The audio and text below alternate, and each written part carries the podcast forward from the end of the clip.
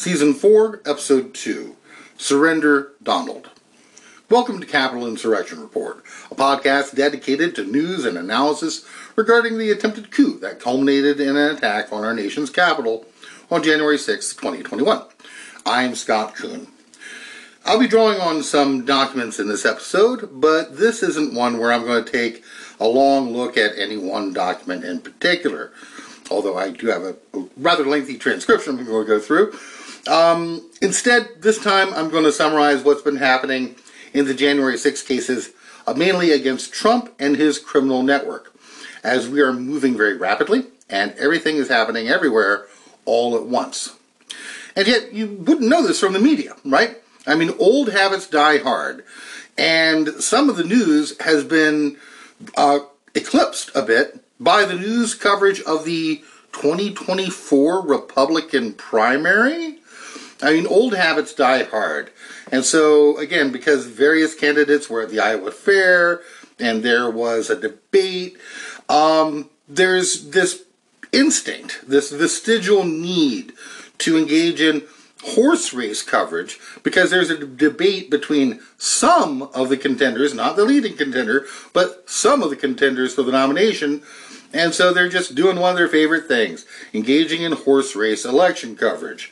Who's ahead? Who's behind? Who's likely to do well at the debate?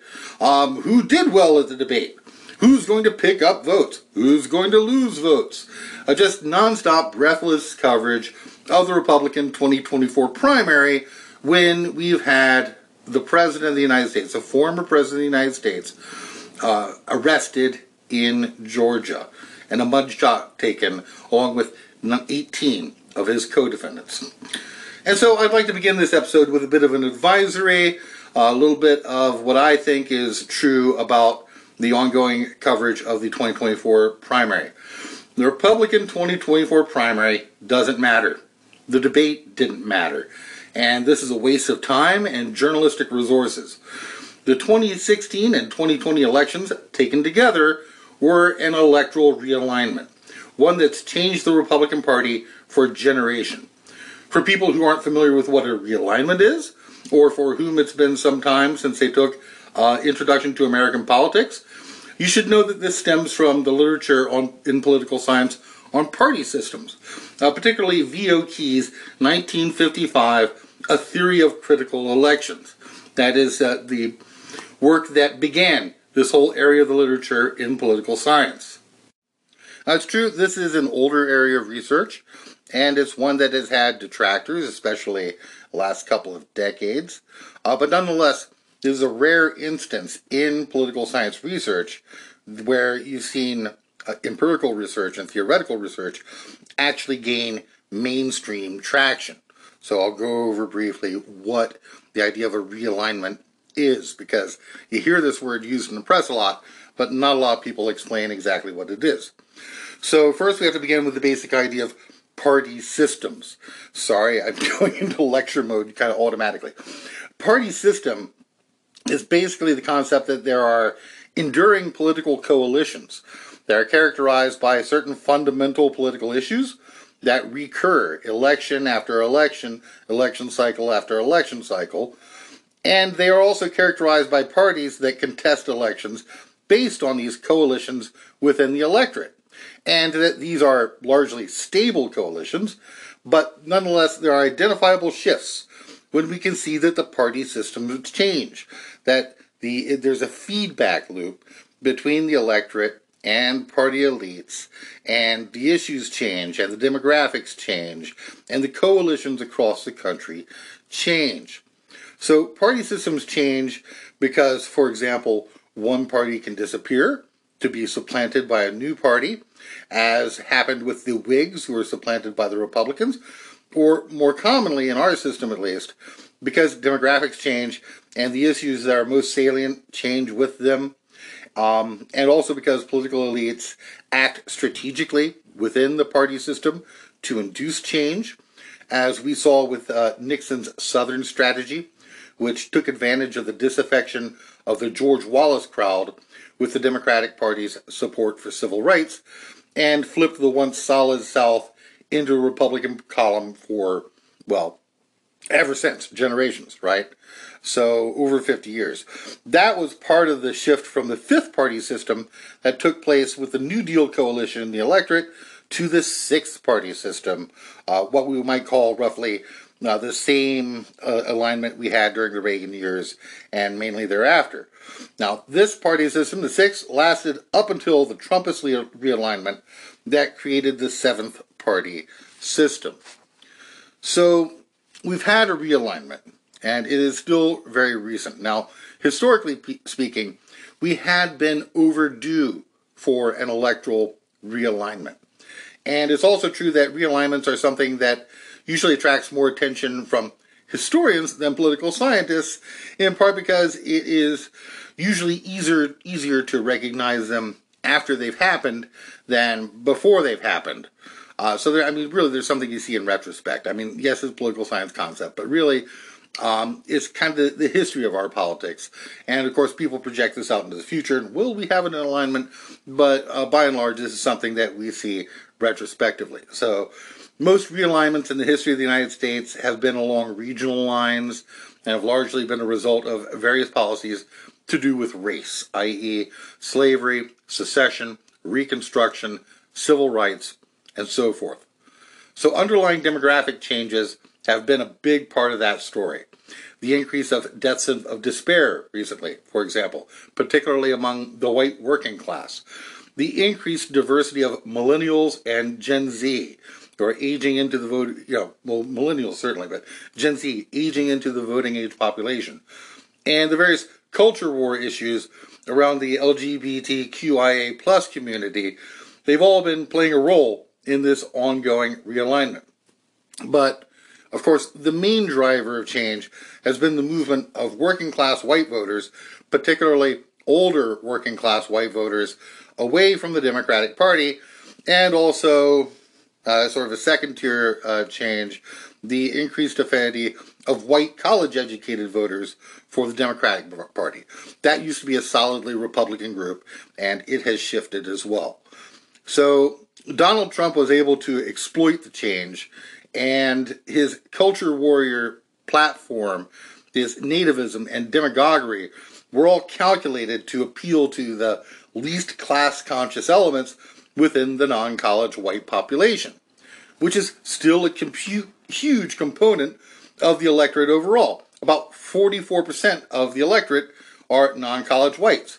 And of these, according to Pew, Trump won 64% of the non college white vote in 2016 and 65% in 2020, which is a pretty solid indicator that nothing will shift this demographic from Trump.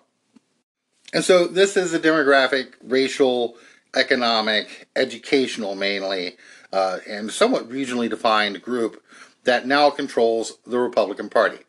And nothing is going to change that for a generation, at least. The Trump agenda is baked in, even if Trump keels over with congestive heart failure tomorrow. So I know that that's a lot of words to say this, but the number of candidates notwithstanding, it is the candidate who appeals to this group who will win the Republican 2024 presidential nomination of the Republican Party. And that's almost certainly going to be Trump, unless, you know, something happens to him. Uh, but again, even from running from prison, like Eugene Debs did, right? You know, that is, is certainly at least a theoretical possibility. So, barring death, Trump is going to be the Republican nominee, right? I mean, they already know. Like, you know, he could he could have shot someone, you know, in, the middle of New York City, Times Square, wherever, um, and that wouldn't matter. So nothing is going to shift them short of being called home to Jesus uh, or Satan whoever. So again, why, why am I even bothering talking about this? Uh, the media in the Acela corridor, they're, they're going to spend a lot of time and money following Republican candidates around as they visit diners until next spring after Trump ties up the nomination. But again, nothing that has happened or will happen on any debate stage is going to matter at all. Again, unless Trump, uh, you know, strokes out, becomes a a paraplegic or something, you know, nothing is going to matter in that regard. So, why are they doing this? I mean, this is basically zombie political coverage. Uh, we no longer have a, a Republican Party that has meaningful primaries. Instead, it is one where the outcome is predetermined thanks to this alignment, realignment that they have had, and particularly the association between one major demographic group within the Republican Party and one candidate for public office who is determining everything, completely everything down to school board races, has been nationalized under the banner of MAGA, Make America Trumpist Again. Now, we know there's going to be no meaningful Democratic challenge to Biden in the primary in 2024, again, unless something drastic happens there. So the Republican primary is where the press thinks that the ratings are. Um, so, but yet, again, none of that matters. Republican primary doesn't matter. You might as well turn off the coverage, change the station, listen to some, to some music, touch some grass, do something, pet your dog, um, then follow the Republican primary coverage because none of it actually matters. Um, and people used to use the, the, the phrase kabuki theater to refer to this as an empty symbolic process, but today, of course, we know that kabuki is actually culturally significant to Japanese people, so we shouldn't use that phrase. Nonetheless, the, it is an empty symbolic process. This horse race coverage, it is zombie coverage. Utterly meaningless because the outcome is already dictated by the primary constituency of the Republican Party in the electorate, the least class conscious elements of the white non college demographic, to include, of course, all the George Wallace people and their descendants, the people who've been voting Republican since at least 1980. So there might as well not have been a debate. There's no debate. The debate didn't matter. The Republican primary itself doesn't matter. And even Trump being remanded into custody wouldn't change any of that one bit. So let's move on to some other developments. Now, there's a sense in which the lead development should be the Fulton County indictment of Donald Trump and his 18 co defendants, but I'm going to go in a different direction here. I've already been reading enough indictments uh, and analyzing them in the podcast. Um, factually, I believe it, it, it follows the January 6th report pretty closely, although there are a lot of particulars with regard to the uh, Georgia defendants, the fake electors, the people who are stealing voting machines, the people who are engaged in threatening Shaye Moss, um, and Ruby Freeman. Uh, those people, you know, more specific, I mean, they're mentioned in the report, but again, uh, a very, very good job of laying out that indictment, although I have no desire to read it on the podcast. Um, now, like I said, well, well, the nice if you're going to read anything, the the main section where they describe the overt acts, that's great. Read that. It is chronological and actually will help you um, sort of parse out the, the, the theory of the case in Georgia and how these developments occurred. So, taking that as read for a moment, uh, the most important development to my mind is that Trump volunteer attorney and key fake elector plotter Kenneth Chesebro I'm going to say Chesebro, but it's really Chesebro, has been identified in the crowd on January 6th, shadowing Alex Jones during the January 6th insurrection.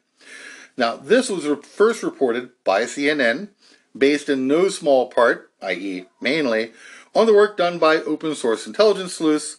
Thank you again, as always, for your service. The appearance of Chesebro in the footage on January 6th is hugely significant. Regular listeners to the show will know that I've had my own theories regarding many of the links between the attacking mob on January 6th and the Trumpist campaign and the Republican Party. Now, again, briefly recapitulating, I don't think it's an accident that Avery McCracken, a homeless man who worked for Lauren Boebert's congressional campaign in 2020, was arrested for his involvement on January 6th. I don't think it's an accident that Trump State Department appointee Federico Klein was charged and convicted of assaulting law enforcement officers on January 6th, and that his attorney, Stanley Woodward, is the same attorney who has represented Trump in the stolen documents case, his co defendant, Walt Nauta. I don't think it's an accident that L. Brent Zeker Bozell IV, son of Media Research Center L. Brent Bozell III has, uh, sorry, Media Research Center founder L. Brent Bozell III made his way into the Senate chamber on January 6th and adjusted the cameras away from the dais while he was there and also appeared to be on the phone with someone unknown uh, while he was perform before and after uh, these acts. So many of the people in the sedition hunting community, people who are in a position to really evaluate this, this evidence, have concluded that the entire attack was a hierarchical and planned out affair with a functional division of labor and a command structure leading all the way to Trump himself. Now, there's a theme here that I explored early in the podcast, season one, episode five, Grand Old Party Animals, which explored the, you know, the Trump elected officials, the relatives of, sorry, the Republican re- elected officials, their relatives, um, various people who are employed in sort of, you know, the influence regime, uh, sort of, you know, lobbyist adjacent, political activists, those kind of people. Um, and I might add that since that time, the linkages have only grown greater. There have only been more of these kinds of people who have been identified, charged, and convicted.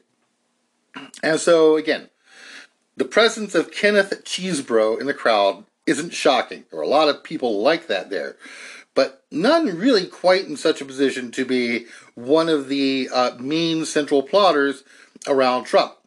His actions in the, in the mob are therefore legally significant and strong evidence that the fake elector plot and the Capitol attack were directly linked. I've hinted before that there's good evidence to suggest that, um, despite the fact that there were plans that predate the fake fake elector scheme uh, with regard to political violence, even on January 6th, nonetheless, I think that a lot of this evolved or almost organically out of the failure of the fake elector plot. And this was, you know, their plan B with regard to the, the fake elector plot. And, you know, the failure of the court challenges, the failure to take it up to the SCOTUS, the failure of the plans to pressure governors, the failure of the plans to pressure uh, general assemblies and state legislatures. All that failed. This was the, the plan that they were going with. And Ken Chesebro was there to help make it happen. The entire point of the Capitol attack was to delay the certification of the electoral ballot slates from the states, thereby possibly also giving Trump a pretext to use emergency power, powers to overturn the election. That's why you have Jeff Clark mentioning the Insurrection Act in emails. It's also uh, an effort to pressure members of Congress, state legislatures, Supreme Court justices, trying to give them all a reason to intervene on behalf of the Trump campaign. So it makes some sense that organizers of the coup attempt would want to closely monitor the action on the ground. But what's really gobsmacking to me about Chesebro's presence is that he wasn't just acting as a random MAGA enthusiast engaging in sightseeing and taking selfies, but rather that he attached himself to Alex Jones and shadowed him, uh, Jones around the Capitol. Remember, that is important because Jones was a stand in for Trump. They had uh, there was a provision, basically, you know, a contingency. A few days before, they're like, "Well, we might want you to go to the Capitol and lead uh, the, the, the crowd uh, to the Capitol," and then that was enacted kind of at the last minute, the night before and that day. Uh, that Jones was definitely lined out to be, you know what, Trump can't make it, Secret Service won't let him go. You're going to have to be the guy to uh, wheeze as you lead them up the stairs. So he was basically, you know, the alternate, the sort of stand-in. And um, again, why? Well, he was someone who was acting as a rallying point for the mob. So Alex Jones and his movements around the Capitol were absolutely pivotal on January 6th.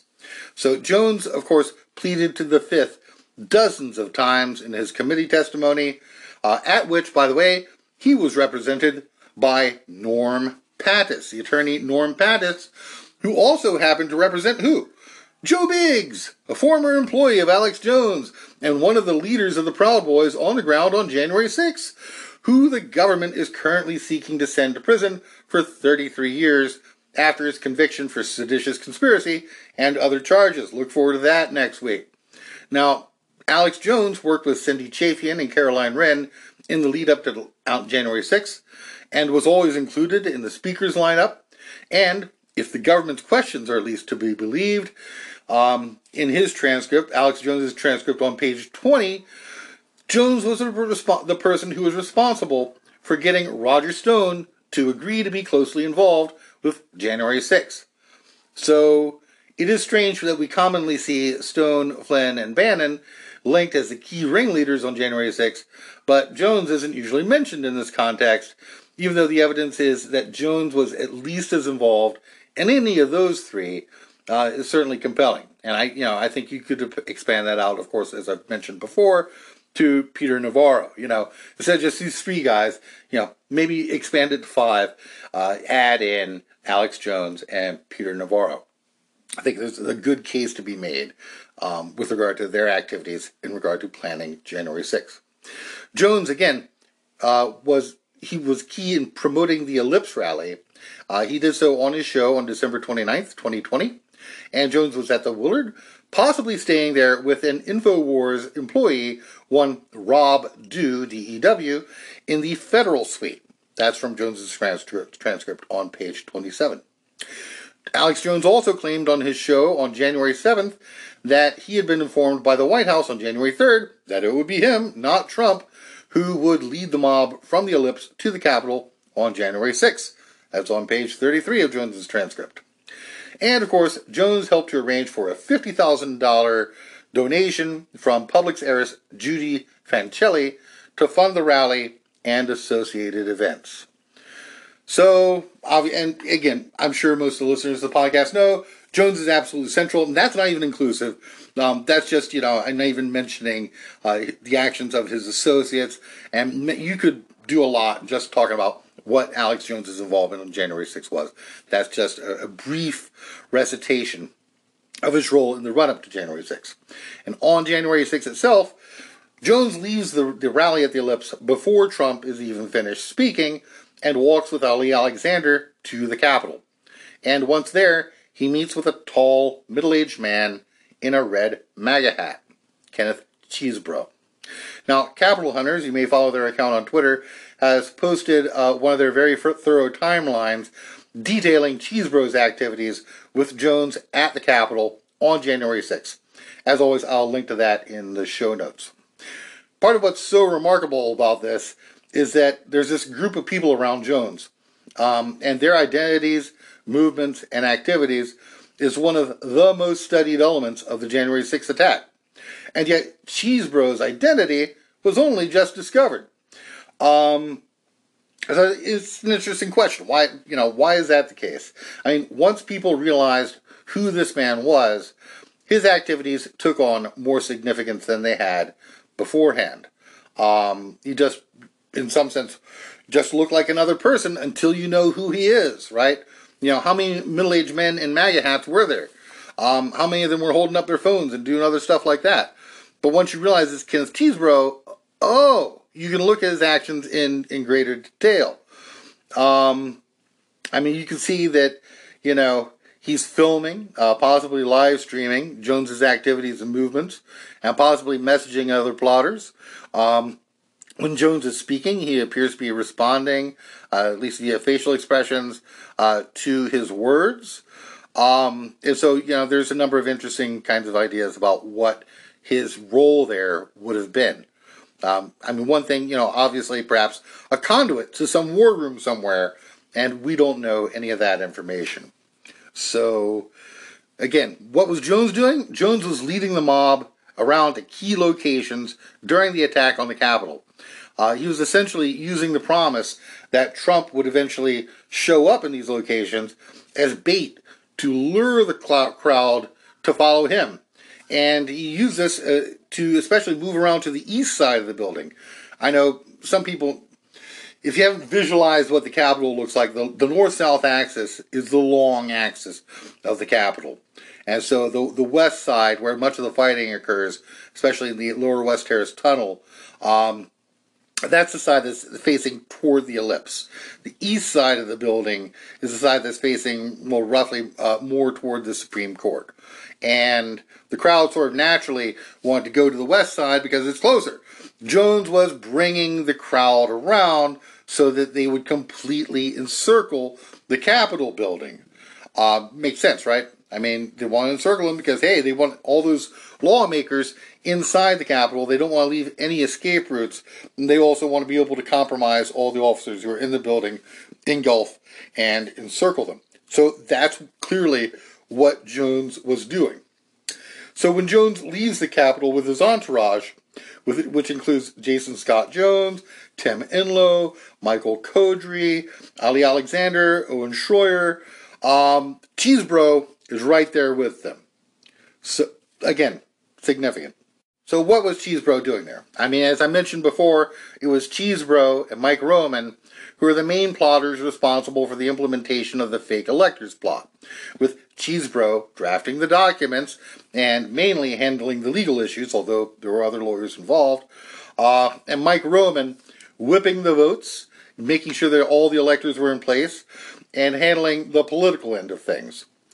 Now, we've known from very early days that Roman was in D.C. on January 6th because he had posted a picture taken at the Washington Monument on his Twitter feed on January 6th. And if you had asked me ex ante beforehand, uh, I would have said that out of the two of them, Chesebro or Roman, definitely Mike Roman would be the one who would be on Capitol grounds with Alex Jones. Like if they needed a man in the mob to keep them abreast of what was going on, I would have picked Roman. Uh, I mean, he is a career, lifelong political dirty trickster. He's worked with different kinds of goons, uh, working as poll watchers. Uh, he headed up the Koch brothers and intelligence unit until that was disbanded. This is a guy who will do anything for money. And when you want someone to do something that may be ethically questionable and, uh, you know, might not want traced back to you, uh, this is the guy you hire, right? He is a dirty trickster.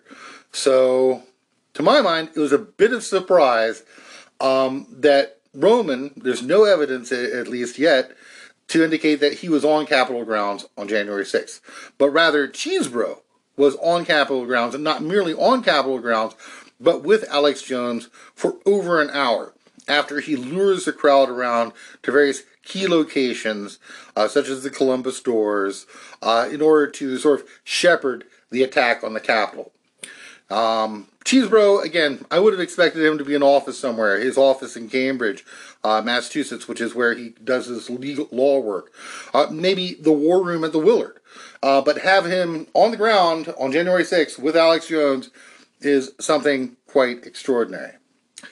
Now, in his hearing testimony, Chesebro told the committee that he had withheld certain documents from the committee because of attorney client pri- privilege. But there's no legal rationale for him, again, to be on Capitol grounds or on restricted grounds with Alex Jones on January 6th. That's not part of a legal case or anything of the sort. There's this odd sense in some of the reporting um, still that Chesebro isn't important enough to be a main conspirator, but of course he was. I mean, it's been adequately documented. Same is true of Mike Roman. Um, if you listen to last episode, you know, uh, again, Chesebro and Roman are five and six. Uh, pretty clear in the in the federal case that you know they and again if you've read the documents they are absolutely central. They are the ones who are key to the fake elector plot and the fake elector plot itself is absolutely key to understanding what happened on january 6th so even though Chesebro tries to claim attorney-client privilege for everything in fact he sent so many emails to so many different people. Um, the committee has most of his correspondence in the run-up to january 6th including his emails with eastman because Eastman, of course, was conducting his part of the coup plot, at least partially, using his Chapman University email address, and Chapman University produced all those emails, and so everything was, which he is CC'd and Chesebro is CC'd, uh, went back and forth to Eastman, and so the committee has all that, and of course the DOJ has all that. Now, the status of Chesebro, even as a Trump attorney, is somewhat dubious. Um, doesn't seem to be any payment. You know, uh, he's I guess pro bono. We don't even know. There's I believe no retention letter. Um, one way to ascertain whether or not Kenneth Chesebro was actually an attorney with the Trump campaign, of course, would be to ask the person who was acting as the head attorney for the Trump campaign whether or not Chesebro was on the team. So that person would be Rudy Giuliani. So what did Rudy Giuliani say? Well, the committee asked him this very question. Question, and this is from Giuliani's transcript on page 72. Question, do you know a person named Ken Chesebro? Answer, I may. I know a lot of people, but the name doesn't ring a bell right now. Question, okay, and I'll spell the last name. It might be called Chesebro, too. It's C H E S E B R O. Does that ring a bell? Answer. I'd be more likely to remember it if it was Cheesebro. But I don't, you know, when I say I don't remember it, please understand, I know a lot of people. And there are times in which I say I don't remember, and then I see a picture of me with them. But I don't remember. That name does not, like if you said, you know, do you know Boris Epshteyn? I'd say yes. But if you tell me I do know him, I don't I don't know if I know him. Odd turn of phrase there. They ask him again. Uh, they ask uh, uh, so they ask Giuliani again about Chesebro on page 73 of Giuliani's transcript. Question: But do you, now that you see this memo with Kenneth Chesebro's name addressed to Judge James Troupis, do you recognize the name Ken Chesebro? Answer. I still don't. I still don't recognize his name. That's Giuliani's page, transcript, page 73. All right, one page later, again, um, the committee staff asked Giuliani about the now infamous Chesebro memo. Answer. Well, first of all, the memo is absolutely attorney client privilege. It's election strategy, and I mean litigation strategy for possible litigation or representation before the state legislatures. And so I would raise the attorney client privilege with that. But I can tell you that the name Chesebro still doesn't ring a bell. Maybe it should. Giuliani, page 74. I mean, how waggish he's being here. Maybe it should. Maybe I should recognize it. I don't know. Yeah, but definitely, you know, it's attorney-client privilege, even though I don't even know the guy's name. On page 79, they asked Giuliani again about Chesebro, this time in the context of another memo, this one regarding the so-called President of the Senate strategy. Answer, that would be privileged. Question, privilege as a work product or a communication that you had? Answer, both. Question. Are you saying that because you believe Ken Chesebro was a sorry? Are you saying that because you believe Ken Chesebro was part of your legal team? Answer. I have to assume he was. I mean, he's giving us legal advice. I just don't remember him. All right, so uh, again, that's Giuliani's transcript, page 79, really extraordinary. They asked Giuliani four times about Chesebro, and four times he denies knowing Chesebro. That's actually one more time than St. Peter denied knowing Jesus in the Gospels. A little, little fun fact for you there. So Giuliani wants to have it both ways, right? He wants to say he doesn't know Chesebro, but also that Chesebro must be a part of his legal team despite him not knowing who it is. So if Rudy, Giuliani is, is heading up the Trump legal team and he doesn't know who a given lawyer is, must that lawyer be part of his legal team? I mean, is the bar so low that you can be granted attorney client privilege on the basis of a few emails offering advice? Um, that's that's where Giuliani wants the bar set at any rate. All right, so recall that uh, Chesebro sent his president of the Senate email directly to Giuliani on December 13th. So again, this is the one where, you know, He's president of the Senate. He has ultimate authority to, you know, not merely open the ballots, but to count the ballots and to rule. Um, that's basically this strategy memo. I know you, like, if you're like me, you probably read uh, hundreds of these different documents. That's the president of the Senate email. Uh, it's, it's an important piece of evidence in the January 6th case. Um, again, he Giuliani had this email, this important message, this important bit of strategy that you know is so important. It's clearly privileged, but not important enough that uh, Giuliani recognizes the name of the author. Now, again, despite whatever cognitive issues Giuliani may have, In this instance, I think he's clearly just lying. This is a man who lies like a rug, as he admitted in the Shaye Moss and Rudy Free, Ruby Freeman civil case, right? He admitted flat out lying there. Uh, you don't get to have it both ways. Either you don't know who Chesebro is, or he's a member, member of your legal team, but you can't claim to not know him and also claim that he's a member of your legal team, particularly when we know that he sent at least one email to Giuliani. All right. So if he's a member of the legal team, Giuliani says he is, even though he doesn't know who he is, what's he doing at the Capitol with Alex Jones? If the ca- attack on the Capitol wasn't an outgrowth of the same effort to subvert democracy that Chesebro engaged in with his fake electors plot, why didn't he go announce the violence, denounce the violence while he was there at the Capitol with Alex Jones? Why not just go to the press and publicly state that he and other people in the Trump campaign and legal team working to overturn election results had nothing to do with the attack, instead of taking the Fifth Amendment when the committee asked him directly about those questions? Right? He didn't denounce the attack. He just took the fifth. Um, you know, and he never went to the press and said, we had nothing to do with it, right?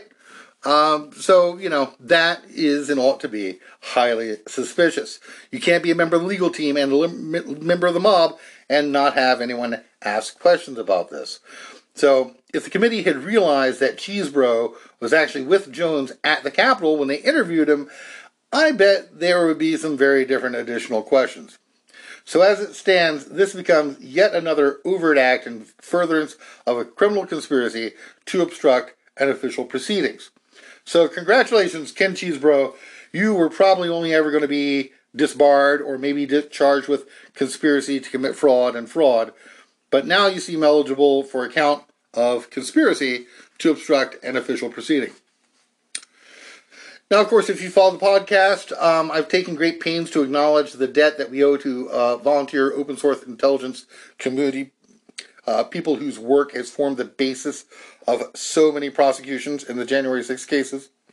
Probably the majority of defendants whose identities were unknown and have since been identified um, were identified by members of what's commonly called the sedition hunting community. I'm not going to go into great detail on this, but it's hundreds at this point, uh, including uncharged people. And even for those people who weren't identified by the volunteer open source intelligence community, um, the, they, none, they nonetheless have given the government uh, additional evidence beyond identification. And in fact, in many of these cases, they've received additional evidence um, from the volunteers looking at these angry, bearded men assaulting police in sometimes grainy and blurry video.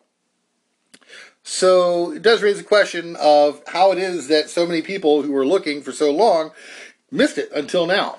Um, I'm not going to bore you with the details, uh, but the fact is that many of the most prolific and accomplished sedition hunters have been looking at the group of men surrounding Alex Jones at the Capitol from the very beginning. Uh, you can look for it all on Twitter. It is there and is publicly available.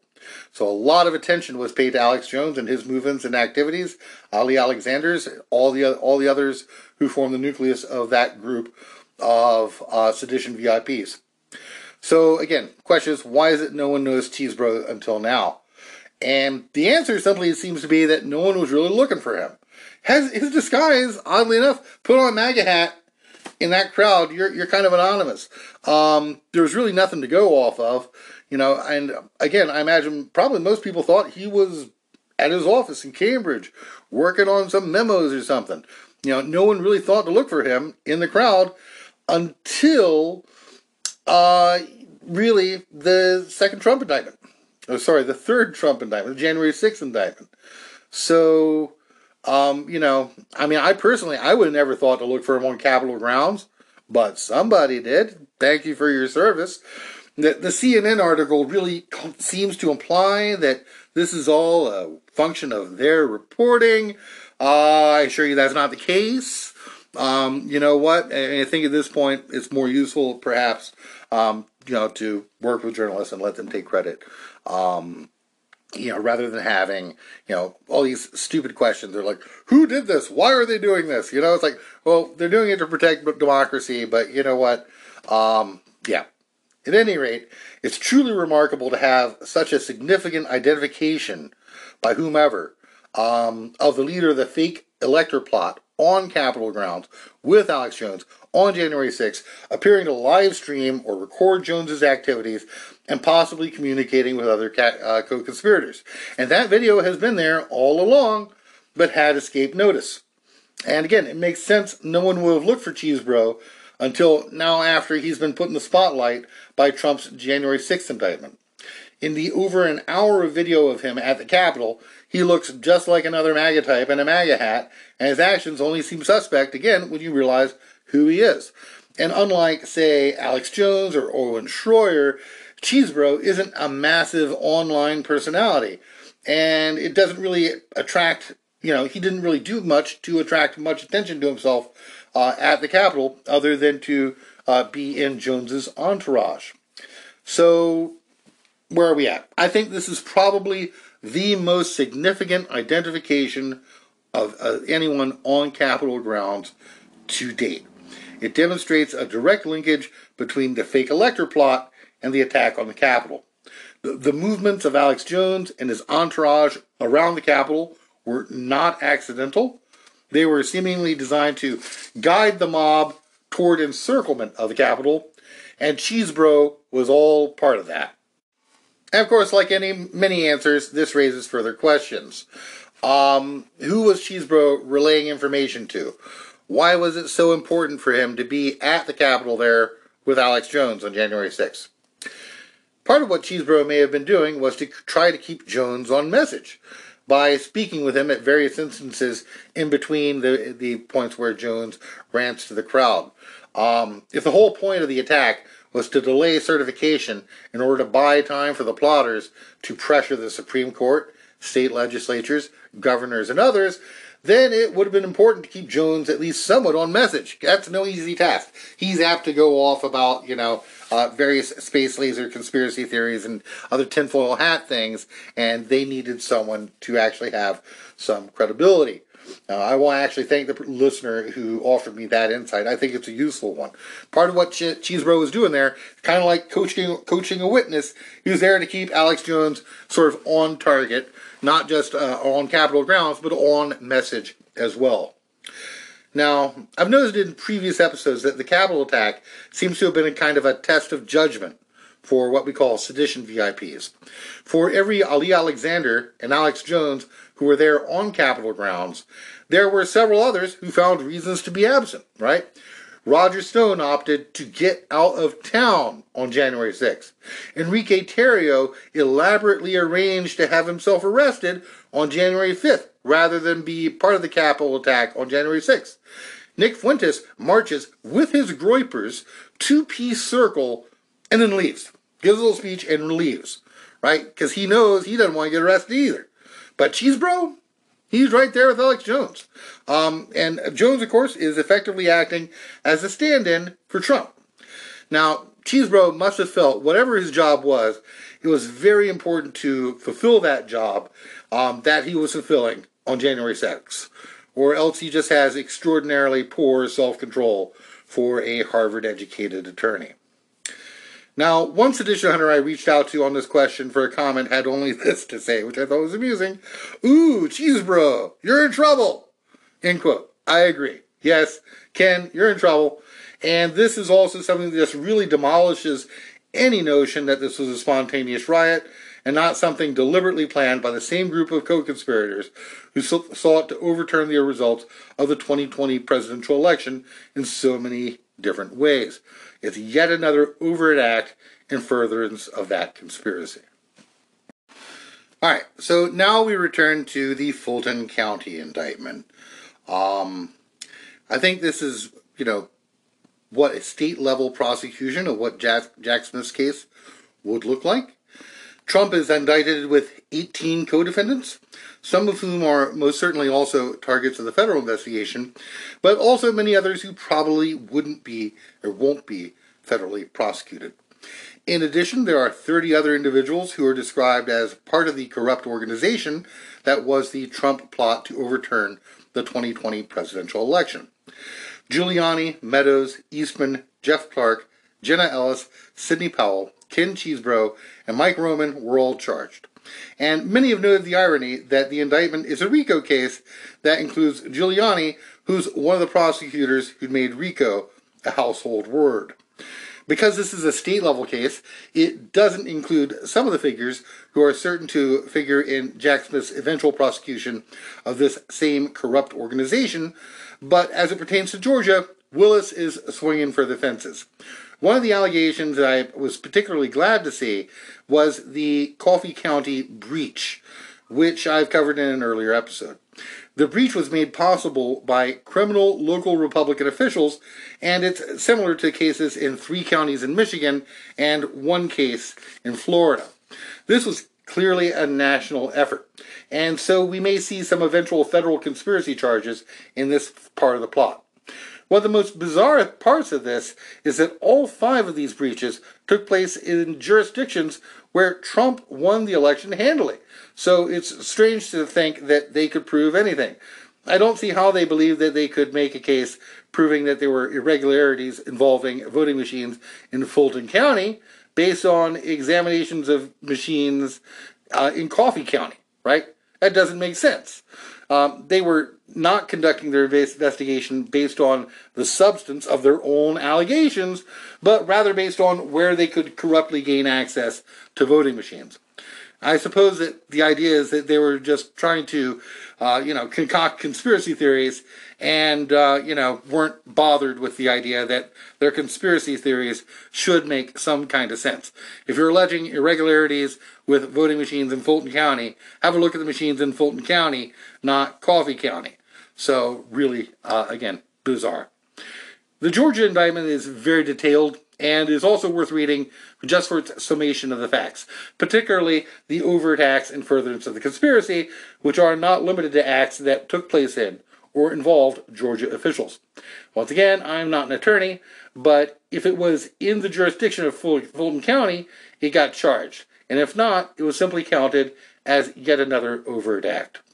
Also, because it lists these acts chronologically, it's useful as a timeline of the conspiracy, uh, and this conspiracy is included in uh, count one of the indictment.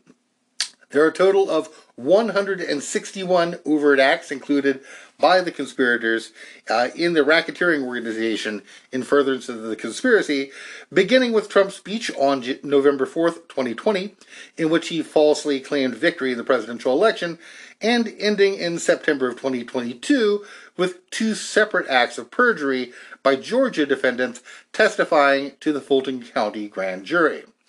Of course, Trumpists have responded to this by claiming that many of these acts are not in and of themselves crimes, and that many of them, the many false statements, for example, are protected by the First Amendment. This is, of course, absolute malarkey. A great many of the acts described are crimes, and they are charged as such. So they're talking about speech, but if you look at the actual indictment, there's a lot of criming going on, including these counts influencing witnesses, solicitation of false statements and writings, false statements and writings, solicitation of violation of oath by a public officer, filing false documents, forgery in the first degree, conspiracy to commit forgery in the first degree, impersonating a public officer, conspiracy to commit impersonating a public officer, conspiracy to commit false statements and writings, criminal attempt to commit influencing witnesses, conspiracy to commit solicitation of false statements and writings, conspiracy to commit election fraud, conspiracy to commit computer theft, conspiracy to commit computer trespass, conspiracy to com- commit computer invasion of privacy, conspiracy to defraud the state, and perjury. So, for most of these crimes, there are actually multiple uh, different counts of the offense. So, there are 40 counts in all. That is a lot of crime. And I really appreciate the amount of work that went into this indictment.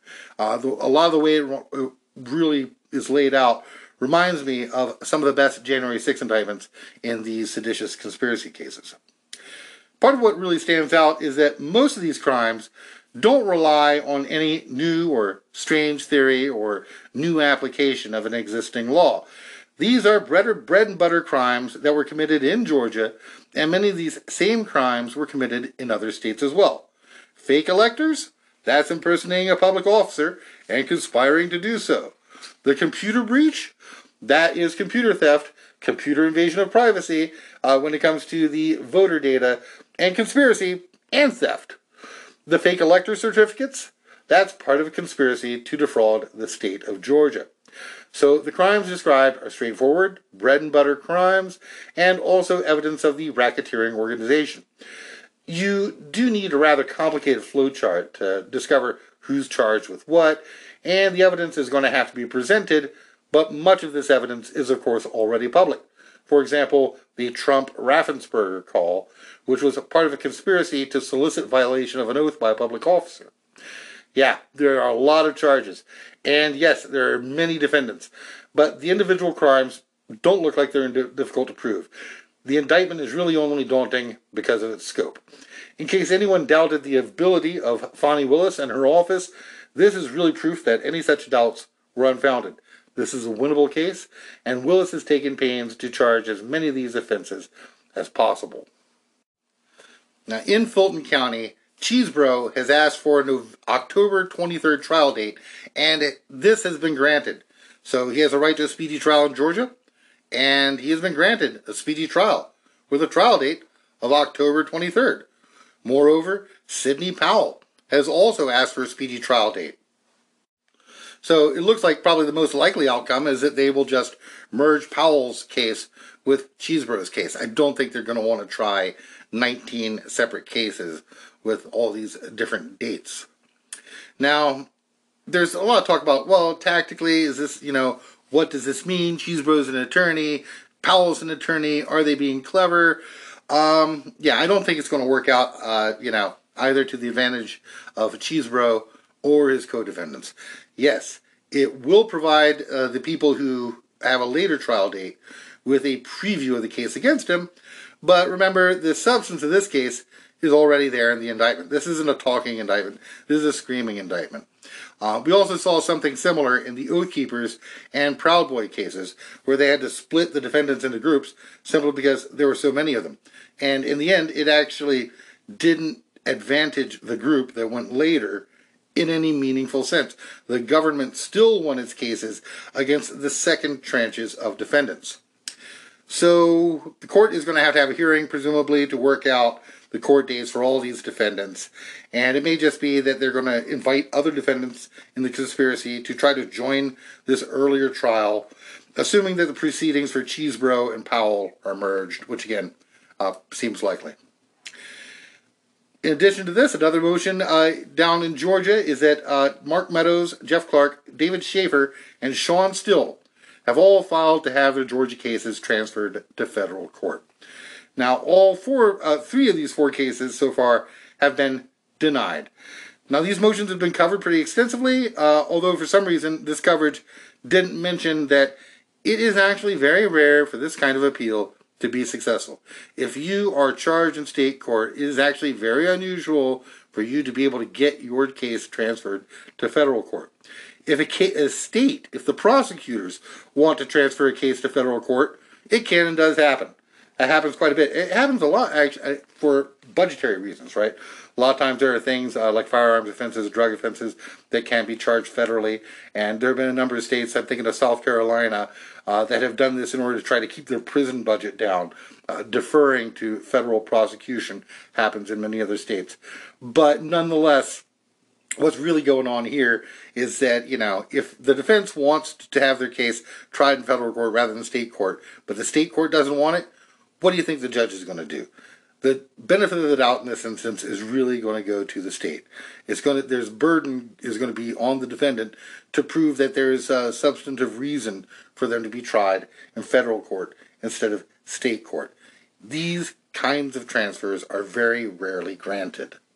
There's a reason why very many of these motions are not filed. Uh, this is not something that's filed often, and because it's not often granted. If the state wants to assert jurisdiction, the judge is usually going to respect that because that's how federalism works. Meadows has also uh, asked that his charges be, um, the, the, the, the charges in Georgia be dropped um, because he's argued that the supremacy clause means that the case should be federal and that he was also acting in performance of his official duties as White House Chief of Staff, and so executive privilege and immunity applies. He's doing his public functions and necessary functions of his job, therefore, uh, he is uh, completely immune. Now, this isn't actually as trivial an argument as it might seem at first, but again, I doubt that this is going to prevail. As always, I'm not a lawyer, but in the performance of the functions of his role as Chief of Staff, Meadows isn't supposed to engage in even legal partisan political activities, much less illegal partisan political activities, such as pressuring a state official to violate their oath. There's no presidential duty to be re-elected. That's not a thing. Moreover, uh, this is kind of a slippery slope, right?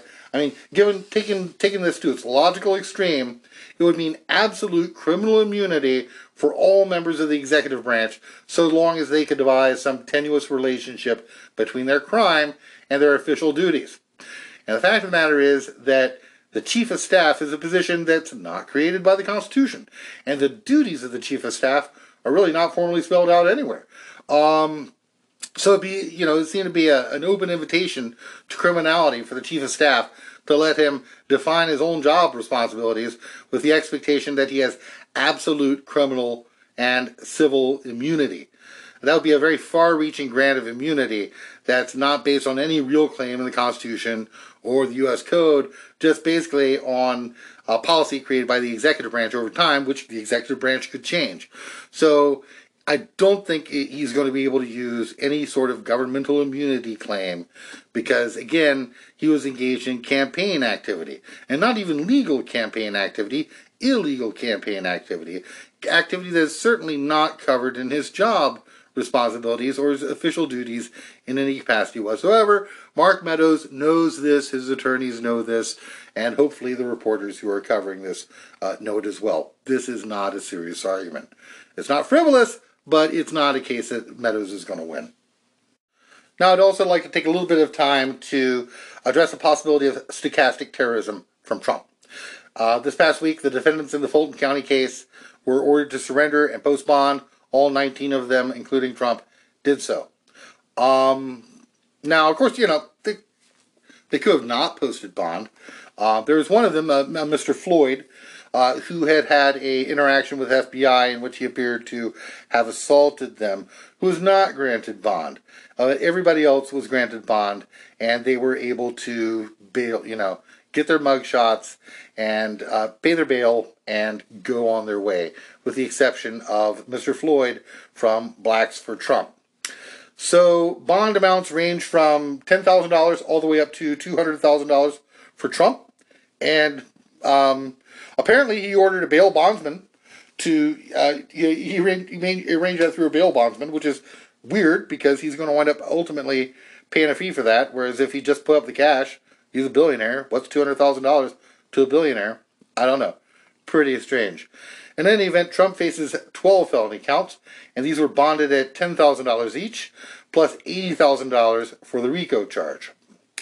Here's the uh, conditions that Trump's bond order contains that I think uh, are, are something that seems relevant to me at the moment with regard to the danger posed to the community by Mr. Trump.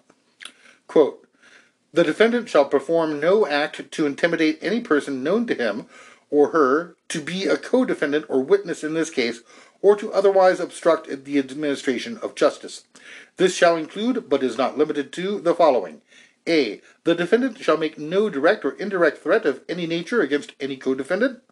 The defendant shall make no direct or indirect threat of any nature against any witness, including, but not limited to, the individuals designated in the indictment as unindicted co-conspirators, individual 1 through individual 30. The defendant shall make no direct or indirect threat or of, of any nature against any victim. The defendant shall make no direct or indirect threat of any nature against the community or to any property in the community. The above shall include, but are not limited to, posts on social media or reposts of posts made by another individual on social media. 5. The defendant shall not communicate in any way directly or indirectly, about the facts of this case with any person known to him to be a co defendant in this case, except through his or her counsel. So it is a condition that Trump not make direct or indirect threats of any nature against community or any property in the community, including, quote, posts on social media or reposts of posts made by another individual on social media. Now, Trump threatens people on social media every single day. It's become his entire personality. And it seems almost inevitable that he's going to violate his conditions. In the January 6 cases, courts have been reluctant to revoke bond. And I think that's in no small measure to the political sensitivity of these cases. Federico Klein, for example, uh, violated the conditions of his release multiple times without any real consequences whatsoever. So, I, and again, this this has been rather alarming. Um, we've got multiple fugitives, for example, in the January 6 cases. Trump is no ordinary criminal defendant. Uh, Trump has goons, and they have a long track record of, you know, threatening to kill the vice president, bringing guns to President Obama's neighborhood, as Taylor Taranto did, attacking the FBI in retaliation for the Mar-a-Lago search, um, threatening the judge in the January 6th case, Judge Chutkan. So, in the latter instance, in the, that case, the defendant, one Abigail Jo Shry of Houston, uh, left threatening messages in which she used the N word addressed at Judge Chutkan and said that Judge Chutkan would be killed if Trump did not win the 2024 election. So that's a threat. And the idea that there's no linkage between Trump and the people who are issuing these kinds of threats or engage in acts of political violence at this point is absurd. So closer to home in the in the Georgia case, District Attorney Willis has herself faced threats that include racist epithets. And the Fulton County grand jurors in the case have had their addresses posted online, and a variety of threats have been directed against them online as well. So Jack Smith and Judge Chutkan um, really haven't come out yet against anything that Trump has done uh, with regard to his case in D.C. That's up to them. But, you know, again, Trump continuously uh, refers to Smith as deranged and has called Judge Chutkan biased and unfair. Um, for some reason, he doesn't doesn't say anything about Judge Aileen Cannon in Florida, uh, who's only served for six months. Um, but well, sorry, eighteen, I think now. But in any event, you know, this is someone who is threatening officers of the court, threatening uh, witnesses. He's saying that certain people should not testify. Um, you know, the language in his bond order is very specific, and it gives every indication that, you know, his reputation precedes him. They very specifically said that he can't even repost something that appears to be threatening uh, from another account. So, again, if you look at what he does in social media on Truth Social, that's all he does. Oh, in unrelated news, Trump is apparently now on X. Uh, he submitted his mugshot to X. Again, very concerning. And it is, uh, you know, it would be quite a thing if the bond was revoked for Trump. But, you know, every indication is his behavior is not going to change. Now, there's always a, a, time lag between some event that Trump has called down for vengeance for and uh, whether or not there's attack, right? So, for example, the attack on the FBI in Cincinnati took place on August 11th, 2022, three days after the search warrant on Mar-a-Lago. Now, Trump has been actively attacking the judicial process on so- Truth Social, and he's been carrying on with his usual practice of threatening judges and prosecutors. On August 14th, in response to the indictment, Trump posted, quote, So, the witch hunt continues. 19 people indicted tonight, including the former President of the United States, me, by an out of control and very corrupt district attorney, end quote. This is, of course, not normal. This is not a normal thing for a criminal defendant to say about the judge and the district attorney in their case. He's also said, uh, after he was released from being booked, quote, What has taken place here is a travesty of justice. We did nothing wrong. I did nothing wrong, and everybody knows it. I've never had such support, and that goes with the other ones too. What they're doing is election interference. They're trying to interfere with an election, and there's never been anything like it in our country before. This is their way of campaigning. And this is one instance, but you have three other instances. It's election interference. End quote. Now, again, as I've mentioned, courts are reluctant to subject defendants to pretrial detention uh, so long as they can post bail. But the pattern has been for Trump to be able to sick his supporters on anyone that he doesn't like. And he doesn't even need them to necessarily, you know, he doesn't have to call for the violence at this point. They'll go after Willis and possibly Judge McBurney as well. Uh, so, you know, you know, uh, of course, it, it, seems like Trump reserves special treatment for uh, district attorneys who are black. Again, defendants have main, remained at large in many January 6 cases despite multiple count, kinds of violations. I already cited the example of Federico Klein. Um, but the exception I think that is important here is if there are instances of violence uh, or threats that can be directly tied to the case in Georgia. If you have something like the attack on the, the Cincinnati FBI office down in Georgia, I think all bets are off. If there's a uh, you know close proximity of events, Trump calls for violence, and then there's violence, Trump issues a threat, and then someone tries to carry out a threat, those are the circumstances under which I think that his bail could actually be revoked. Now, in general, I think too much liberty has been granted to January 6 defendants when it comes to pretrial release. Um, and there's one example that has happened recently that I think is uh, worth mentioning at this point. And that is the case of one Christopher Worrell, a Proud Boy. Way back in October of 2021, Judge Lamberth ordered Worrell to be released after he had found out that the DC jail had failed to adequately treat a broken wrist that Worrell had suffered, and also withheld records from the court. And so Lamberth ordered an investigation into whether Worrell's civil rights had been violated, and ordered that Worrell be held in house arrest at his home in Naples, Florida. Again, this is for someone who's charged with AFO, assaulting a federal officer. All right, so fast forward to August 13th, when the government recommended that Worrell serve 15 years for his conviction in his bench trial, in which, by the way, he perjured himself. So he was convicted of all counts the felony counts of assaulting, resisting, or impeding certain officers using a dangerous weapon, obstruction of an official proceeding of Congress, and obstructing, impeding, or interfering with officers during the commission of a civil disorder, entering and remaining in a restricted building or grounds with a deadly or dangerous weapon, disorderly and disruptive conduct in a restricted building or grounds with a deadly or dangerous weapon, engaging in physical violence with a deadly or dangerous weapon, and the misdemeanor count of active physical violence on Capitol grounds. So that's why he was, you know, they recommended 15 years. So what happened the second week in August? Worrell is facing uh, 15 years.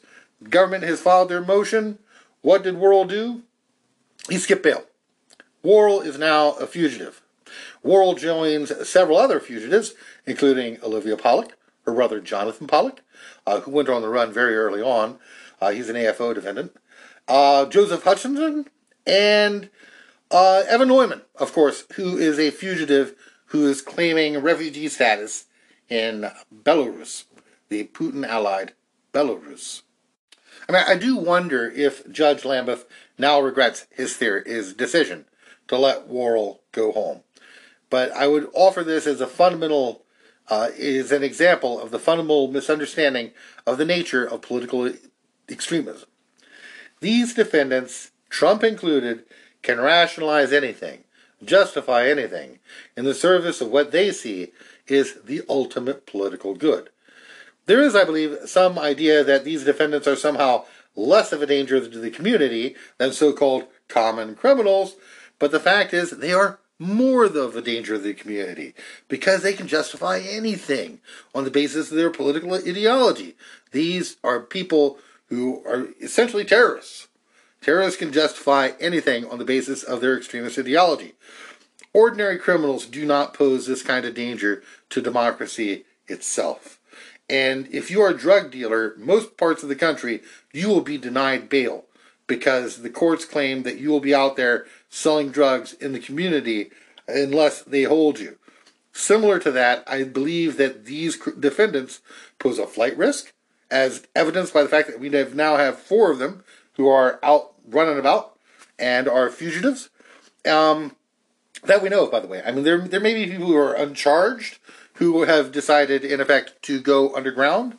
Um, we don't we don't necessarily know, but that may be why some people who have, may have warrants that we don't know about uh, have yet to be apprehended.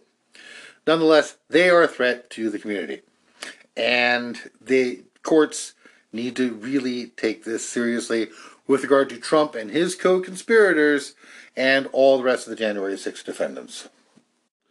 Finally, yet another story that I think has not received uh, too much coverage. Um, but with everything else going on, that is understandable. You know, Trump's surrender, um, big news, obviously. And the fact, of course, that he has had t shirts made up that say never surrender, when, of course, in fact, Trump did surrender. That's what we call that. That is a self surrender. He surrendered, and all 18 of his co defendants all surrendered. So, in any event, uh, you know, he sat there, he looked all ticked off, um, and, you know, there's now all the mug shots. Everybody get their mug shots, yay! But the main thing, hopefully, is that um, people who were thinking that Trump might be a viable candidate, or that you know, some perhaps some of the faith in the, that the cult has in Trump will be shaken by this. I don't know. I you know I continually have this idea that that's going to happen. It never does. Uh, there's probably just going to be more and more defiance uh, up to and including the day that Trump winds up uh, being car- incarcerated in Georgia state prison or federal prison, uh, whoever winds up getting him first. All right. Anyway, turn to this story because, again, kind of escaped notice. Trump hosted a fundraiser for January 6 defendants at his Bedminster golf course in New Jersey, two days before he was to surrender. So he was supposed to surrender on Friday. Uh, actually, he surrendered on Thursday. Uh, the deadline was noon on Friday, and this was on Tuesday. Uh, so on Tuesday, he held a benefit for the Patriot Freedom Project, which was founded by Cynthia Hughes, who I know I've talked about before. She is the so called adoptive aunt of neo Nazi January 6th defendant Timothy Hale-Cusanelli. And by the way, that's not alleged neo Nazi uh, defendant, right? This is the guy with the Hitler mustache. This is the guy who's hiling. This is the guy who wound up getting in trouble at his job for continuously engaging in uh, various racist uh, comments with his fellow employees. So Hale-Cusanelli, by the way, is scheduled for release in February. So how time flies. Um, so he's going to be out in the community. Uh, wonderful news there. Now, Trump had had an earlier fundraiser for the Patriot Freedom Project in June of this past year, and he also pledged to make a contribution to the group.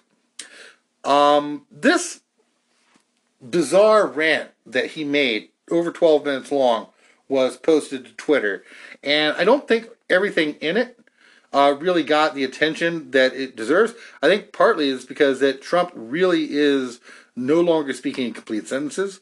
It's impossible to actually punctuate his sentences. You have no idea where a colon or a period or a comma goes. They simply just go on and on and on in this endless litany. So, nonetheless, he makes some interesting claims in his uh, 12 and a half minute speech.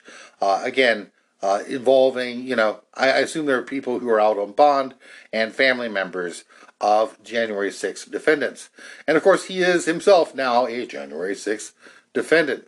So it's probably not surprising that he is uh, ramping up his work on behalf of January 6th defendants because suddenly he gets indicted for January 6th and now he's all sympathetic uh, to these lackeys, these lickspittles who did his bidding.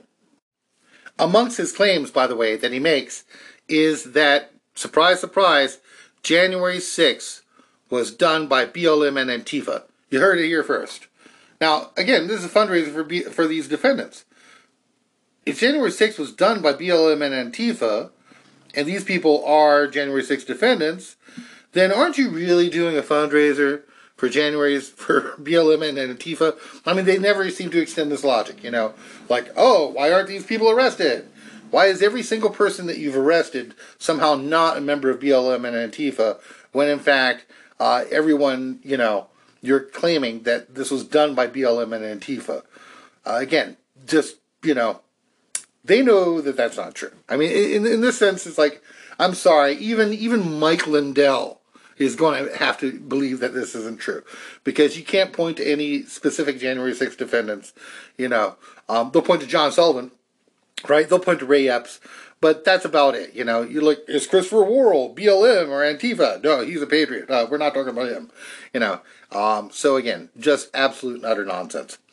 What I did was to transcribe his speech. Uh, so if you don't want to hear Trump's words, you can just cut it off now. Uh, I will see you next time. Uh, but at least I'm not going to actually subject you to the Trump audio. This is, uh, as far as I, I tried to make a word for word transcription. Uh, Trump's speech is no longer particularly clear.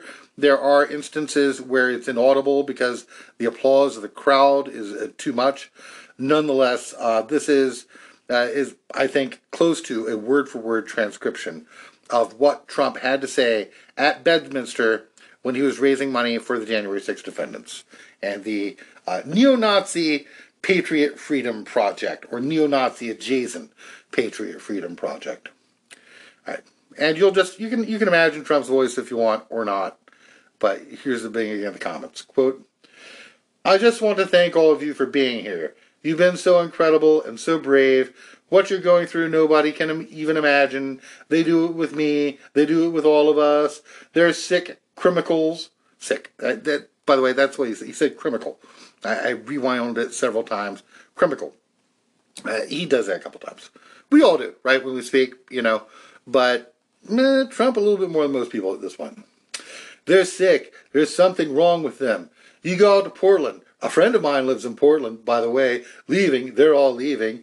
And the streets, you can't even, eh, there's no stores. If you have a store, you have a 2 by 4 with plywood storefront because after it was wrecked 11 times by these people, by these vandals, by these animals out there, these store owners, if they stay open, which is very few of them, they just put plywood up. They don't put up any storefronts anymore. No one does anything to these people. They took over Seattle. They took over Minneapolis. If we didn't send in the National Guard, you wouldn't have a Minneapolis anymore. Nothing happens to these people. And uh, it's a disgrace. You have police officers, firemen, you have teachers, you have uh, electricians, you have great creeple, and uh, they've been made to pay a price that is very unfair in many cases, not in all cases, but they have other people, BLM, Antifa, and you don't hear about them why aren't they there?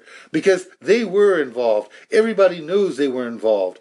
I saw the news of one guy, the head of one of them, and he said a lot of bad things, but nothing happens to him. Nothing happens to him. It's a disgrace what's going on. You look at the Biden family, the Biden crime family, that's what it is. You see Hunter, what happened with Hunter, all of the different things he was so guilty of. Uh, we have to congratulate him because of what a disgrace. But people say that they got it. Uh, we're not taking it much longer. We're going to win an election in 24. Applause. Um, and with every, every applause, by the way, there may be certain segments where um, he says something and I wasn't able to make it out because he's drowned out by the applause. Uh, there's the person who's recording this is obviously in the crowd, and so the applause is much louder than uh, uh, Trump, who is nonetheless speaking with magnification. I actually think bigger than if we did it the more traditional way, which we did. The election was rigged and it was stolen and it was disgraceful. And that's the one thing that they don't want to talk about. When you go and you have problems, is that Jeff over there? Yeah! You are fantastic. Inaudible. You are brave and smart and brilliant, and he's wonderful. Applause and audible. I just told somebody about you. Really good. Fantastic job. It'll all come back. It's all coming back. We have to be strong. We have to be tough. Uh, we have to win back our country. We have to take back our country. We're going to do it. Uh, 2044 election. Applause. It's going to be the most important election, you know, I tell all these people, they all come in and they all want to help the biggest people, some of the biggest people, the biggest law firms, the biggest lawyers. I say, listen, I don't need any help. I don't want any help in campaigns. We have so many people that are going to vote for us. I want to guard the vote. When the vote comes in, that's the term I'm using. Guard. Guard the vote. I don't need the vote. I need guarding the vote. Because what they did last time, we were winning Pennsylvania. We were winning like nobody ever saw. 10 o'clock in the evening, they were calling up, Sir, I'd like to congratulate you. I uh, got a call from a RINO. They called and said, about 10 o'clock in the evening, Sir, I'd like to congratulate you. Well, you know, he did that because he thought we won and he thought it would help him, wouldn't help. A RINO is a RINO. Am I right? Applause. I got a lot of calls from a lot of people that we're going to be expecting, and they're all calling and congratulating, and I said, Oh, let's see. And all of a sudden, votes started disappearing, and bad things started happening. And I think we can't let that happen again. The country won't be able to take it. The country won't be able to take it. So I just want to thank everybody. I want to congratulate you all. Uh, I may sit around and listen to Steve Bannon because he's been really exceptional. Very smart guy. And they went after him too. They went after him, and they'll always continue to go after him. We have to win in 24. We'll turn around the country. You know, we were turning around the country. We were energy independent. Think of it. Gasoline at $1.87. We were independent in energy, and we were soon going to be dominant. We were getting ready to flip where we were going to be making so much money because our liquid gold is an industry so big, so big, using his accordion hands here, so big, so powerful, we were going to be bigger than Saudi Arabia and Russia combined. I got ANWR approved in Alaska. ANWR is the size of and maybe bigger than Saudi Arabia. Ronald Reagan couldn't get it done. Bush, of course, couldn't get it done. Laughter. But uh, Reagan tried, everybody tried, they couldn't get it done. I got it done. One of the first things they did was terminate ANWR in Alaska, the size of I just think of that. The size of Saudi Arabia, maybe bigger. But we were making so much, and we were going to make so much that we were energy independent in six months. We were going to be energy dominant. We were going to be selling to Europe. We were going to be selling to Asia. We were going to be selling to everybody. And then COVID came in, and we did an incredible job in getting the country back and in saving the country.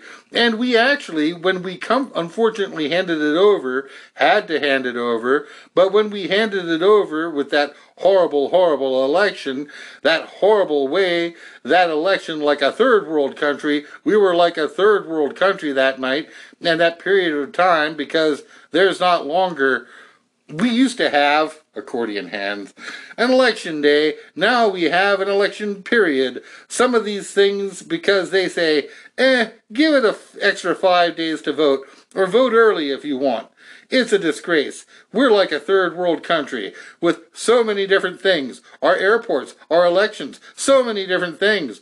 But we were going to make so much money. We were making a lot of money. And we were just starting. We were going to pay off debt. And we were going to reduce taxes further. And it was all beautiful. It was all a beautiful thing. And then we had that horrible result. I got a phone call today. They said they'd like a comment because China, just you probably talked about it, somebody had to mention it, like Alex, somebody out there mention it.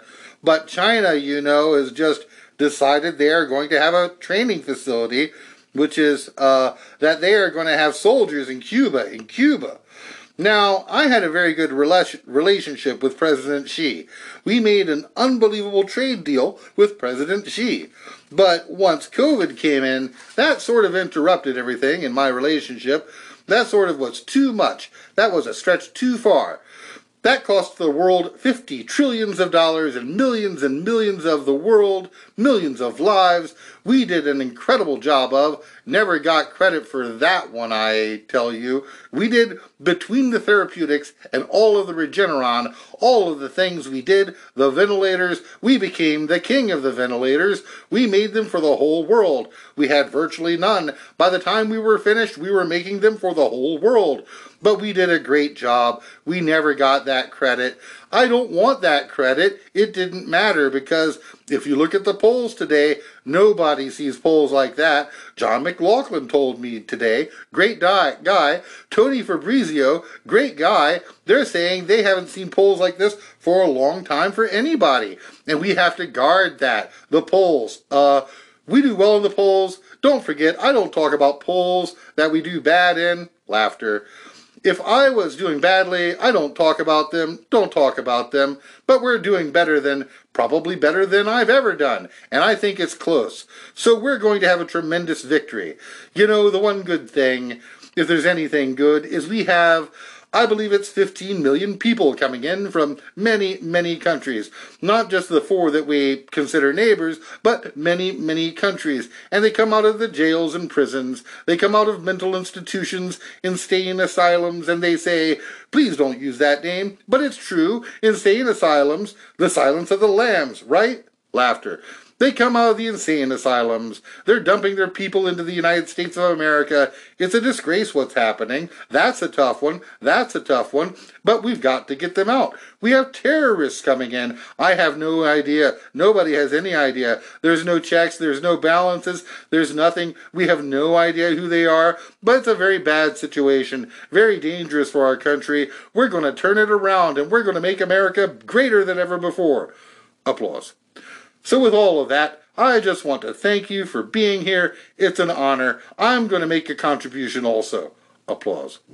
There have been few people that have been treated in the history of our country like the people that you love, like the people that are gone through so much and in so many cases. And we can never say all. We have had some bad, real bad ones there, including BLM and Antifa, but I will tell you there, in the history of our country, a thing like this has never happened. We've become a fascist country. We've become a Marxist country. We've become a communist country in so many different ways. But we're going to take it back, and the good thing, the only good thing, we've seen how bad it is. If we just did it more traditionally, this would be the biggest thing in the history of our country, in the history of politics. This will be bigger than 2016, in my opinion. And I think actually even more important now, but we witnessed four of the worst years in the history of our country. We are no longer, uh, think of it, we get our energy from Venezuela. Venezuela, that's supposed to be the bad guys, right? That's supposed to be the real bad guys, what they did. But we get our oil now from Venezuela, and we cure the oil, we refine the oil in Houston, Texas, and it's tar. I don't call it oil, it's tar. It's very, very thick, horrible stuff, and it goes spewing, you know. For all the environmentalists out there, we have clean, beautiful stuff, but we take this tar from Venezuela and we burn the hell out of it. Everything goes into the air. If they're interested in that, and I'm not sure if they're interested or if it's just a great talking point, but what they do and what they're going to do to this country, we can't let it happen. So they've shown us what happens. We have bad borders. We have high taxes. We have high interest rates. No voter ID. Why don't they want voter ID? They don't want voter ID because they want even 82% of Democrats, the regular voters, the people want voter ID. But the leaders don't want voter ID because you can't cheat if you have voter ID. It's much harder to cheat if you have voter ID. So, uh, we have a crazy situation. I can only tell you, we're going to make this country so great. It's got the greatest people in the world. Applause. Um, he makes a few more comments, but they are inaudible because of the applause. And that, of course, is those are all words. A uh, bit difficult to understand, but I've de- identified sort of eight themes or eight take-home messages from this speech. Once you take out some of the just randomness about Venezuela and China and some of the uh, just the filler that he just puts in there. That's you know red meat, but also at the same time word salad. Now, the first thing, of course, and yes, I've done a whole episode on this, is the lie regarding BLM and Antifa. And this occurs in a couple of different parts of the speech. So he's there telling the January 6th defendants and their families and their supporters that BLM and Antifa were responsible for January 6th. Quote, uh, you have teachers, you have like uh, electricians, you have great creeple, that's what he said, creeple.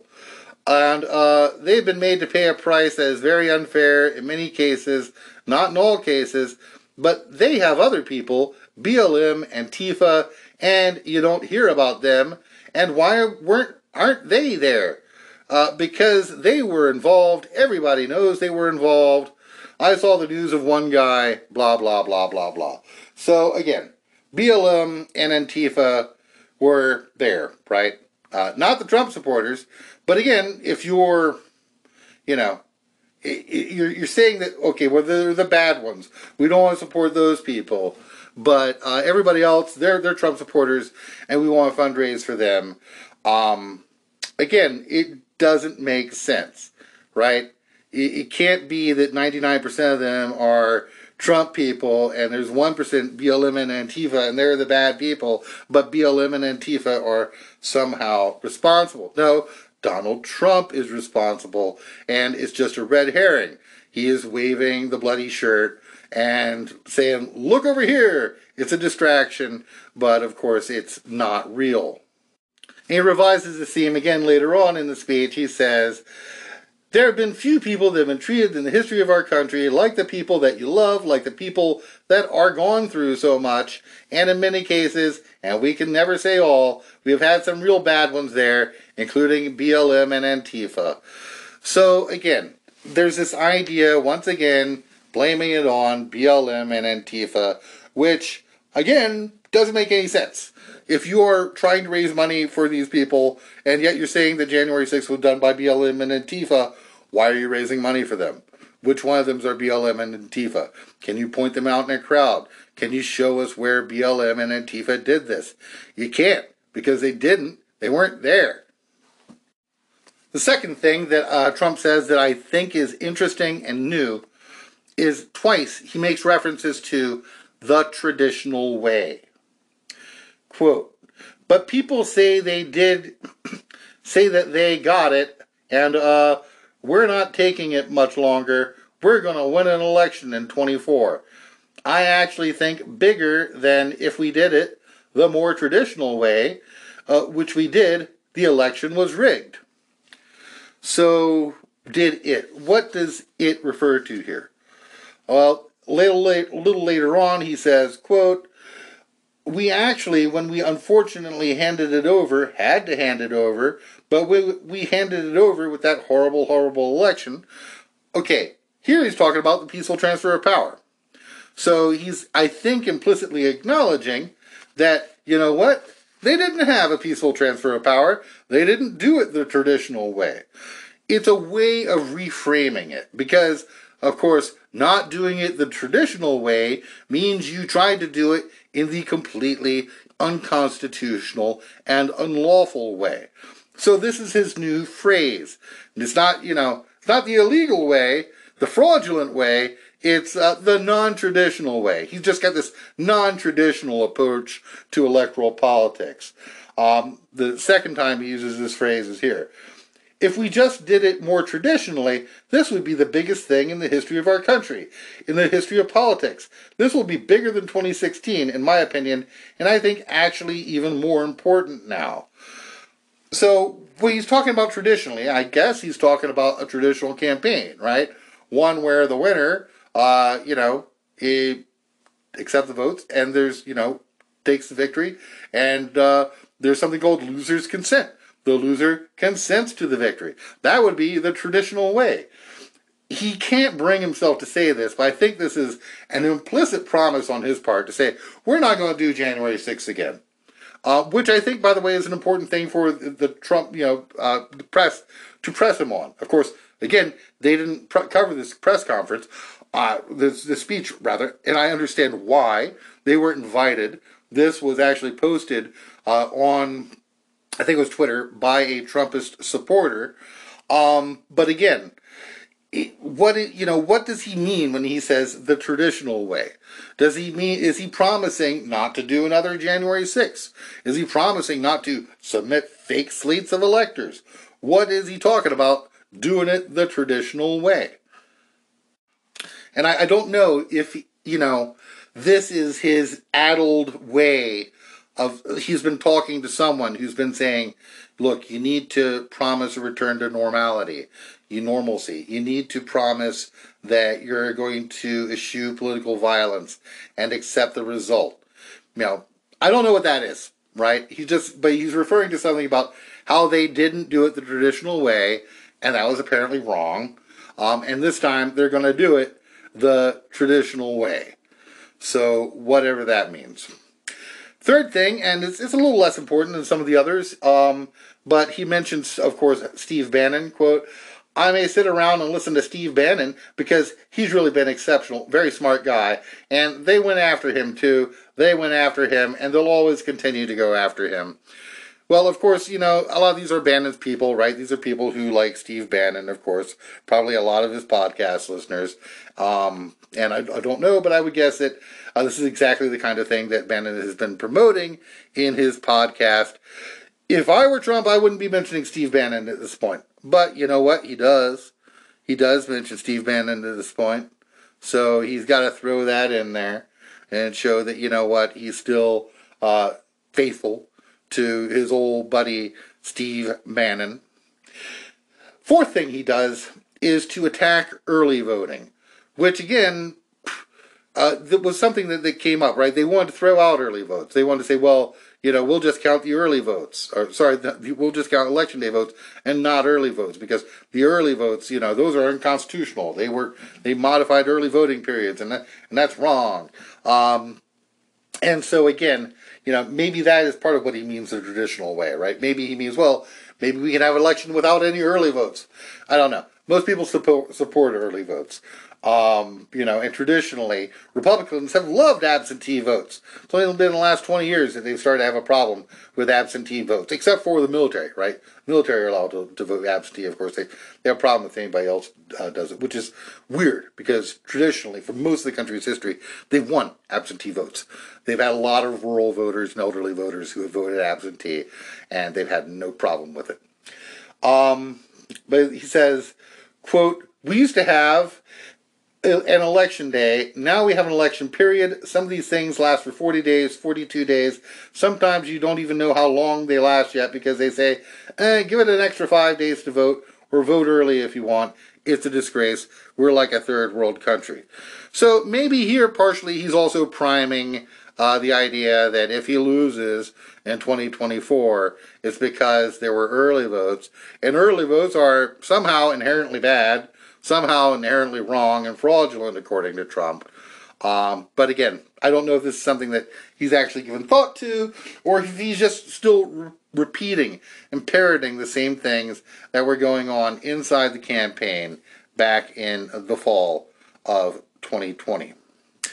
Also, another thing he does, a uh, quick one on this, is that he possibly has an Alex Jones reference in there, right? Because China, just you probably talked about it yesterday, had to mention it like Alex somebody out there mention it. But China, as you know, has just decided we're going to have a training facility, etc., and so forth, soldiers in Cuba. Now, I also want to mention uh, there's that one part where he does this call out to Jeff, right? Is that Jeff? Um, and I'm not sure because I haven't seen the, the whole thing, but apparently Jeff Clark also spoke at this event. Um, and so he had nice things to say about this person, Jeff. And so I think that actually might have been a shout out to one of his uh, unindicted co conspirators, Jeff Clark, who is apparently also now uh, speaking of fundraisers for the Patriot Freedom Project. And with, with regard to the Alex Jones thing, I can't find whether or not Alex Jones has actually got some uh, theory about Cuba and this training facility. Um, but you know, because that, that's ungoogleable, right? I mean, you talk about how many times uh, Alex Jones has said something about, you know, Cuba or uh, China, you know, um, yeah. But probably Alex Jones there, you know, again, uh, another unindicted co-conspirator. Um, the s- sixth theme that he talks about that is kind of odd is this bizarre COVID rant. And again, um, you know, Trump has, is he's all over the board on this, right? Because he can't talk about vaccines with regard to COVID, uh, Operation Warp Speed. He can't talk about that. He knows it. This is the one thing that these kinds of people have booed him on, right? Um, you know, he talks about how they were the king of ventilators, and he leads into it, eh, this this this phrase. I won't read the whole thing, uh, but it really struck me as odd. Um, we did a great job. We never got that credit. I don't want that credit. It didn't matter. Uh, okay, if you don't want the credit for how you handled COVID, then why are you bringing it up, right? I mean, you clearly do want the credit for COVID um, because you're bringing it up. You're talking about it at length, actually. You're calling yourself the king of ventilators, which, you know, can you could work that a couple of different ways, right? Um, but the next thing is he segues right into how amazing he is doing in the polls. Um, and he says, quote, uh, we do well in the polls. Don't forget, I don't talk about polls that we do bad in. If I was doing badly, I don't talk about them. Don't talk about them. And so, again, this is just a frank admission of what he, you know, yeah, if he's losing, it's rigged. If he's winning, it's legit. So, I mean, his attitude toward polls is exactly the same attitude toward electoral politics. And just kind of gives away the, the, the, game right there. Um, it is interesting that in this context, he also talks about Tony Fabrizio. Again, Trump has oftentimes expressed skepticism about polls. Uh, and it's interesting he brings up Fabrizio here. Of course, I believe Fabrizio's worked for him since 2015. And is he an ideologue? Sure. But, you know, is he an actual pollster? Yeah. Um, you know, he actually has a professional pollster that he uses. Um, and if, you know, he doesn't believe in polls, why does he have a pollster? Um, you know, Tony Fabrizio is a great guy. Uh, his polls are good. Any poll that in which he is losing, of course, he, not good right? So again, a pretty frank admission. And finally, there is the point he makes about voter ID, um, where he, he makes some claims about voter ID at the very end. Just and these are clearly uh, ad libbed and off the cuff. Uh, when he's just listing the, the quote awful things about what's happening now in this you know economy with record low uh, unemployment and uh, inflation has been uh, beaten back so that is basically uh, the, lar- the, the lowest rate of inflation in any of the large economies in the world. But nonetheless, everything's bad right now. And one of the things that's bad is we don't have voter ID. Quote, we have high interest rates, no voter ID. Why don't they want voter ID? They don't want voter ID because they want even 82% of the Democrats, the regular voters, the people, want voter ID. But the leaders don't want voter ID because you can't cheat if you have voter ID. It's much harder to cheat if you have voter ID. Okay, well, first off, I believe it's 34 states actually have some form of voter ID. So he lost the election uh, in you know a country where most of the states actually already have voter ID, and that 82% figure is just bullshit. Where did it come from? He made it up. Uh, most recent polling, voter ID, yeah, it's supported by something like 80% of people. No, sorry, that's Republicans. Um, but amongst Democrats, it's actually 53%. So that may be why he says 82%. Uh, he's just lying, right? It's only 53% of Democrats. Is that a majority? Sure. And if they institute voter ID, will we, you know, have a workaround in voter drives to make uh, it easier for more people to get their ID and make sure they have their ID, voter ID? Yeah. Are they intending it as yet just another obstacle to voting? You bet. Of course they are. Um, but again, it, he's the claims that they've relied upon many, many times have been the voting machines are bad. The voting machines are bad. But, you know, if the voting machines, if Democrats control the results in the voting machines, the voter ID doesn't matter. you know, just tack on however many votes you want because apparently the voting machines are bad. And again, there's no proof of that. There's never been any proof of that. You know, they looked at the voting machines, they couldn't find any any proof of that. Uh, nonetheless, if they repeat it often enough, they believe, and Trump believes that you know it'll work, and it's it's sunk into the head certainly of these Patriot Freedom Project people. Um, but also, like amongst the, the so-called contested states, uh, Arizona has voter ID. It doesn't have to be photo ID. You can bring in any form of ID in Arizona. And Wisconsin and Michigan both have photo ID. So in order to vote same day in Wisconsin, Michigan, you have to show voter ID. So the, some of the states that he claims were fraudulent, in fact, were states where voter ID is already required. But again, fact checking Donald Trump is entirely pointless because, you know, he doesn't deal in facts. He just deals in lies.